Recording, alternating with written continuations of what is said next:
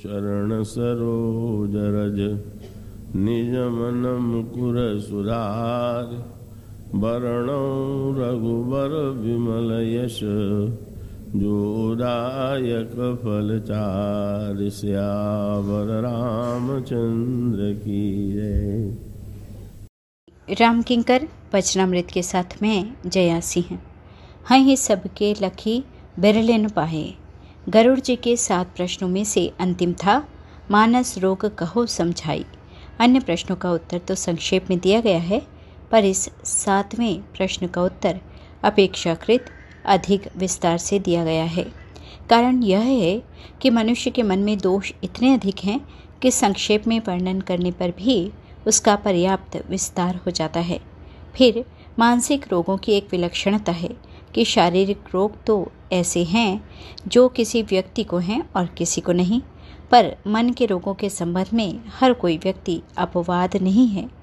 गोस्वामी जी कहते हैं, ये रोग तो सब में विद्यमान हैं हैं ही सबके पर इसके साथ ही वे जोड़ देते हैं, लखी बिरलेन पाए। पर बिरले व्यक्ति ही अपने मन के दोषों को समझ पाते हैं। यदि मानस रोग सभी व्यक्तियों के हों तो प्रश्न उठता है कि व्यक्ति फिर अलग अलग क्यों दिखाई देते हैं? कुछ भले प्रतीत होते हैं तो कुछ बुरे। किसी को हम सज्जन कहते हैं तो किसी को दुर्जन। यदि मानस रोग प्रत्येक व्यक्ति के जीवन में विद्यमान है, तब तो सब लोग समान रूप से अस्वस्थ दिखाई देने चाहिए। इसे स्पष्ट करते हुए काकभूषुंडी जी एक दृष्टांत देते हैं। विषय कुपथ्य पाई अंकुरे, मुनिहु हृदय का नर बापुरे। विषय रूप कुपथ्य पाकर ये मुनियों के हृदय में भी अंकुरित होते हैं। तब बेचारे साधारण मनुष्य तो क्या चीज़ हैं? जैसे आप वर्षा और ग्रीष्म ऋतुओं में से पृथ्वी में अंतर देखते हैं। गर्मी के दिनों में पृथ्वी सूखी सूखी होती है, पर वर्षा ऋतु में जाने कितने प्रकार की घास, कितने प्रकार के रंग बिरंगे जीव जंतु दिखाई देने लगते हैं। वर्षा ऋतु में मेंढकों की जैसी टरटराहट सुनाई देती है, वैसी अन्य ऋतुओं में नहीं। फिर दूसरे समय में वे उतनी संख्या में दिखाई भी नहीं पड़ते, जितने की वर्षा ऋतु में। तो क्या वर्षा होते ही मेंढक और अन्य जीव जंतु भी आकाश से बरसने लगते हैं? ऐसी बात नहीं। बात यह है कि अन्य ऋतुओं में कुछ जीव जंतु और पौधे ऐसे हैं जो पृथ्वी में समा जाते हैं। पौधे तो बीजों के रूप में और जीव जंतु निष्क्रिय होकर निद्रावस्था में, जब वर्षा होती है, तब धरती में समाये हुए बीज अंकुरित होते हैं और जीव जंतु भी निद्रा त्याग कर धरती से प्रकट हो सक्रिय होते हैं। ठीक इसी प्रकार दुर्गुणों और दोषों के बीच पाप के बीच मनुष्य के अंतकरण में छिपे रहते हैं। जो ही उन्हें विषयों का कुपथ्य प्राप्त होता है कि वे प्रकट हो जाते हैं। महाराष्ट्र इस संदर्भ की व्याख्या करते हुए कहते हैं कि गोस्वामी जी की जिन चौपाइयों को हमने उद्धृत किया है, उनमें चार दावे किए गए हैं। पहला, हैं ही सबके। दूसरा, लखी बिरलिन पाए।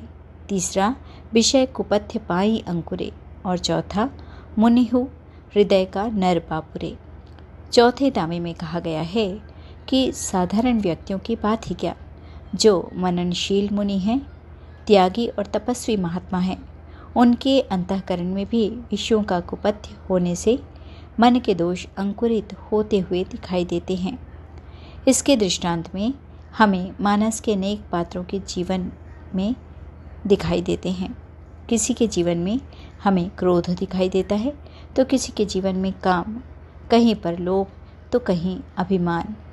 गोस्वामी जी मानस रोगों के निरूपण में आयुर्वेद की पद्धति का आश्रय लेते हैं।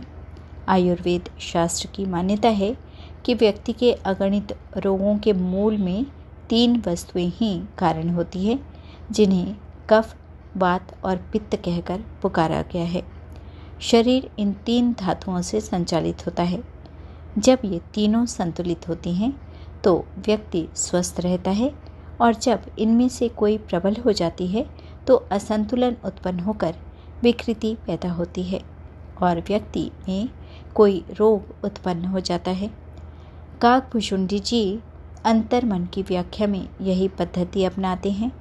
वे कहते हैं कि शरीर की त्रिधातु के समान मन की भी त्रिधातु है, जो मन को संचालित करती है।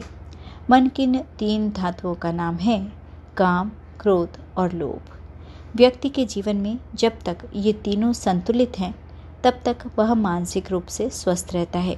पर जब किसी एक का अतिरेक हो जाता है तो वह मनोरोग से ग्रस्त हो जाता है। हर व्यक्ति के जीवन में ये तीनों विद्यमान हैं। इनको नष्ट नहीं किया जा सकता।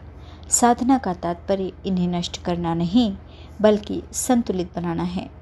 यह वैसे ही है जैसे शारीरिक रोग के संदर्भ में जब कोई धातु प्रबल हो जाती है तो वैद्य उस धातु को नष्ट करने की दवा नहीं देता। अपितु उसके अतिरेक को मिटाने की व्यवस्था करता है। कारण यह है कि हर धातु मनुष्य के लिए, मनुष्य के स्वास्थ्य के लिए आवश्यक है। उदाहरण के लिए पित्त को ले लें, उसका कार्य है भोजन पचाना जब आप बाहर अग्नि के द्वारा भोजन बनाते हैं तब यदि अग्नि संतुलित मात्रा में जल रही होगी तो भोजन ठीक पकेगा, और यदि आँच तेज हो जाएगी तो भोजन जल जाएगा। इस प्रकार, जब तक पित्त समर में रहता है, वह खाए हुए भोजन को पचाता है। पर यदि उसका अतिरेक हो जाए तो भोजन के बाद पेट में जलन होने लगती है। ऐसी दशा में वैद्य का काम है ऐसी दवा देना, जिससे पित्त तो बना रहे, पर उसका अतिरेक दूर हो जाए। यही बात काम, क्रोध और लोभ, इन तीन मानस रोगों पर भी लागू होती है। हमारे यहाँ त्रिदेव प्रसिद्ध हैं, ब्रह्मा, विष्णु और महेश। यदि आप ध्यान से देखें तो पाएँगे कि ब्रह्मा ने अपने जीवन में काम को स्वीकार किया है। तो विष्णु ने लोभ और महेश ने क्रोध को। ब्रह्मा सृष्टि के निर्माता हैं। उन्होंने पहले मानसिक सृष्टि की, पर जब उन्हें संतोष नहीं हुआ उससे तब भौतिक सृष्टि के विस्तार का संकल्प किया। अब यह जो भौतिक सृष्टि है, वह तो शरीर के माध्यम से ही होगी और शरीर के माध्यम से सृष्टि का विस्तार करने के लिए काम को स्वीकारना होगा। इसलिए ब्रह्मा के सृष्टि विस्तार में काम छिपा हुआ है। इसी प्रकार विष्णु ने लोभ को स्वीकार किया। यह अटपटी सी बात है पर आप इसे उल्टे अर्थ में ना लें। मेरे कहने का ऐसा अर्थ ना लें कि ब्रह्मा, विष्णु और महेश कामी, लोभी और क्रोधी हैं। मैं तो यही कहना चाहता हूँ कि सृष्टि निर्माण के मूल में काम की वृत्ति विद्यमान है, जिसे ब्रह्मा स्वीकार करते हैं। अब विष्णु कौन है? और विष्णु तो साक्षात लक्ष्मीपति हैं। अतएव पालन में मूल, पालन के मूल में भगवान विष्णु लोभ की वृत्ति को स्वीकार करते हैं। इसी प्रकार संहार के मूल में महेश को क्रोध की वृत्ति स्वीकार करनी पड़ती है। इसका अभिप्राय यह है कि काम के द्वारा, उत्पत्ति की, लोभ के द्वारा पालन की और क्रोध के द्वारा संहार की प्रक्रिया चलती है और इन तीनों प्रक्रियाओं से सृष्टि संचालित होती है। तो जिस प्रकार सृष्टि के मूल में ये तीन तत्व विद्यमान हैं, उसी प्रकार व्यक्ति के मन में भी जब ये तीन संतुलित रूप से विद्यमान रहते हैं, तब व्यक्ति और समाज स्वस्थ रहते हैं। पर इनमें से एक की भी प्रबलता होती है, तब असंतुलन पैदा हो जाता है और यह विकृति व्यक्ति को समाज को अस्वस्थ बना देती है।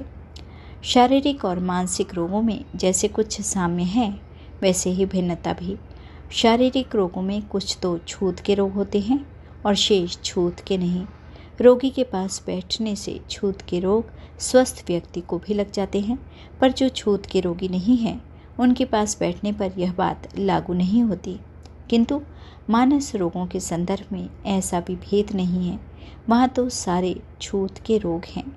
इसका अभिप्राय यह है कि जो मानसिक रूप से अस्वस्थ व्यक्ति का संग करेगा, उसमें भी किसी न किसी प्रकार की रुग्णता आ ही जाएगी।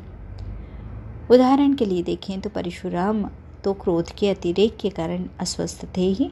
उन्होंने अपने क्रोध से अपने समीप आने वाले लोगों को भयान्वित कर समाज को अस्वस्थ बना दिया था। तब ईश्वर के ऐसे अवतार का प्रयोजन हुआ, जिसमें किसी प्रकार की अपूर्णता न हो, जिसके जीवन में संतुलन और समग्रता हो, और ऐसा अवतार हमें श्री राम के रूप में प्राप्त होता है। रामचरितमानस में इस बात को कई दृष्टांतों के माध्यम से स्पष्ट किया गया है।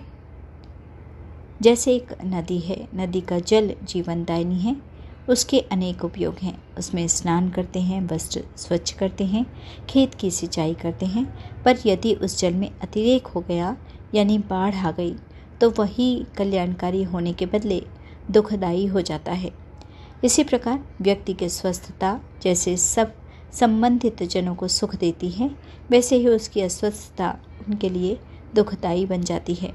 जब व्यक्ति असंतुलित होता है, तब परिवार में दुख की सृष्टि करता है। पर विशिष्ट व्यक्ति का असंतुलन तो सारे समाज को अस्वस्थ बना देता है, क्योंकि उसका संबंध सारे समाज से होता है। रामचरितमानस में त्रिदोष के माध्यम से यही स्पष्ट करने की चेष्टा की गई है। व्यक्ति और समाज के जीवन में इन त्रिदोषों को कैसे संतुलित रखा जाए। इस संदर्भ में आपको आयुर्वेद की एक और मान्यता बता दूँ। वह यह है कि भले ही व्यक्ति के शरीर में कफ, वात और पित्त ये तीन धातुएँ मुख्य रूप से हैं, तथापि उनमें कफ और पित्त स्वयं गतिशील नहीं है। अपितु वात ही इन दोनों को गति प्रदान करता है। महर्षि चरक के सामने जब यह प्रश्न किया गया कि कफ वात पित्त में किसे प्रमुखता दे तो उन्होंने उत्तर में वात की मुख्यता की ही प्रतिपादित की। तभी तो आयुर्वेद शास्त्र कफ और पित्त की चिकित्सा सरल मानता है, लेकिन वात की चिकित्सा को बड़ा कठिन। वात ही शरीर के अन्य धातुओं को सक्रिय बनाता है, इसलिए वह सारी विकृतियों के मूल में है। इस बात को नियंत्रित कर शरीर को स्वस्थ रखना कठिन कार्य है। इसी प्रकार मानस रोगों के संदर्भ में लोभ और क्रोध की चिकित्सा तो अपेक्षाकृत सरल है, पर काम की चिकित्सा बड़ी कठिन है। रामचरितमानस में विभिन्न दृष्टांतों के माध्यम से यह स्पष्ट किया गया है कि लोभ और क्रोध के मूल में भी कहीं न कहीं पर काम ही विद्यमान है। यहाँ पर हमें काम को व्यापक अर्थों में लेना होगा, सभी प्रकार की कामना को हम काम कह सकते हैं। इस काम की दो दिशाएँ हैं, एक है लोभ और दूसरा है क्रोध। जब मनुष्य के मन में काम का जन्म होता है और जब उस कामना की पूर्ति होती है, तब उसके भीतर लोभ जन्म लेता है। काम की पूर्ति से मनुष्य को संतोष नहीं होता अपितु तो उसकी इच्छा बढ़ती जाती है। कहा भी तो है जो दस बीस पचास मिले, सत होए हजारन लाखन की।